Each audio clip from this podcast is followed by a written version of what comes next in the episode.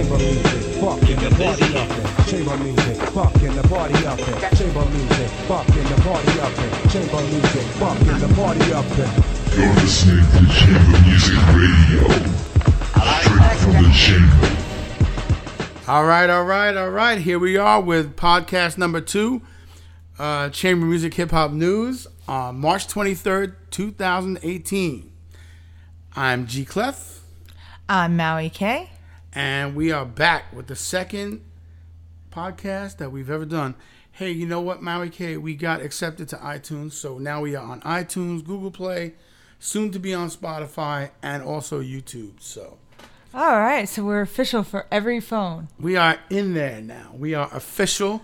And without any further ado, I'd like to ask everybody, please make sure you're subscribed to our feed, or subscribe to the YouTube channel, which is YouTube Chamber Music, ChamberMusik.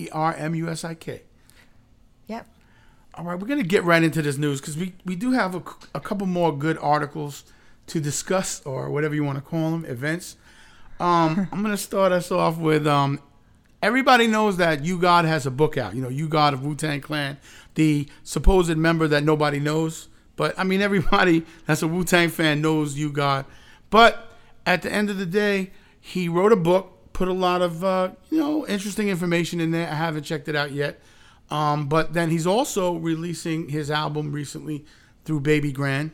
And, so a whole lot of controversy in the news right now going around with statements he said. I know he's doing a book tour, too, because I saw he was at the Philadelphia Free Public Library doing like a signing and book whatever. Oh. Yeah. Okay. Bookish.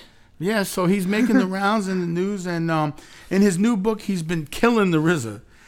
I mean, like, claiming RZA put his family in charge of all the Wu-Tang businesses and thus gradually destroyed the brand. He additionally claims RZA failed to take advantage of Wu's early success, thus not cementing their legacy.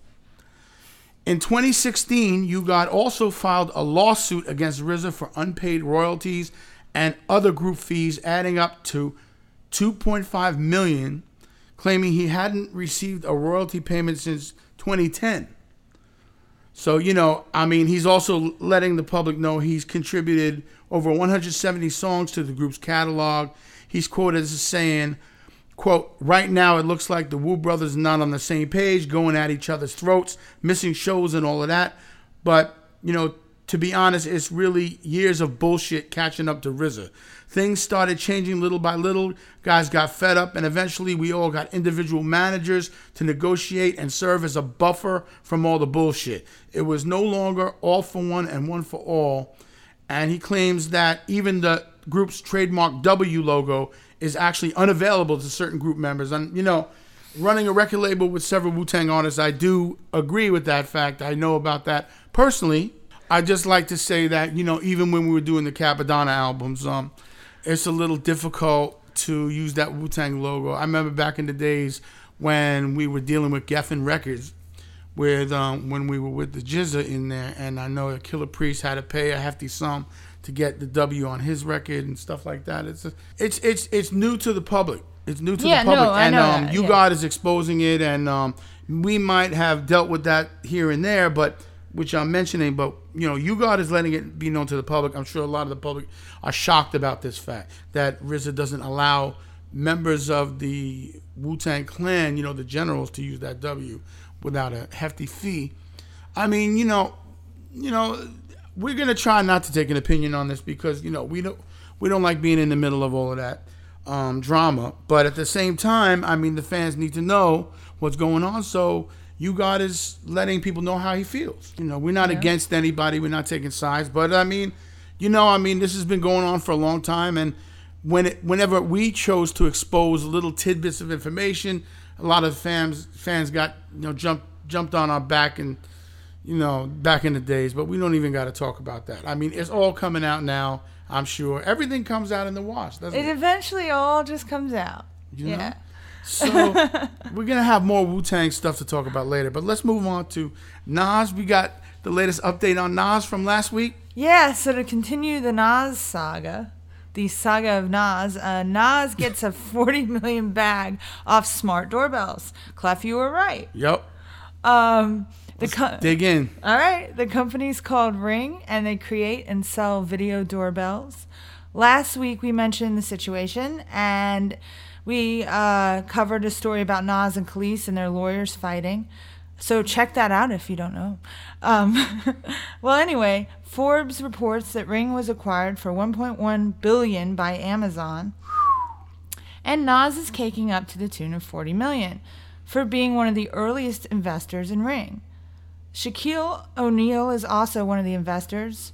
Ring on its own raked in about $500 million last year alone before Amazon scooped it up. And apparently Amazon wants to incorporate Ring into its new Amazon Key delivery service. Now, Amazon Key, that's the thing where, like, you know, a strange mailman, like, enters your house. Enters your house and drops off packages and just, that makes me, that whole idea just makes me really nervous. But, oh, my God. But that's because, you know, living in New York for 11 years will make you like that. Ring is committed to reducing crime in neighborhoods by providing effective and affordable home security tools.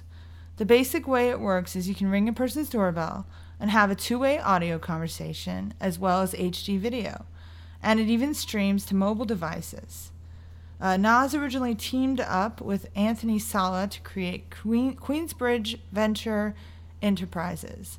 Nas recommends investing if you have the means, but more importantly to research and study companies to see exactly what they plan to do.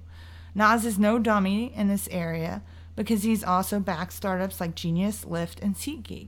Right. Genius, which used to be Rap Genius, you know, where they, you know, interpret all the lyrics for you and tell you, get the artist to, you know, back up what the lyrics are about and all that stuff. I mean, I didn't know Nas was such a savvy investor. I didn't either, but, you know, he is smart lyricist, so it makes sense. He is a Virgo. We're happy that he's finally, you know, catching up with Jay Z on the money tip.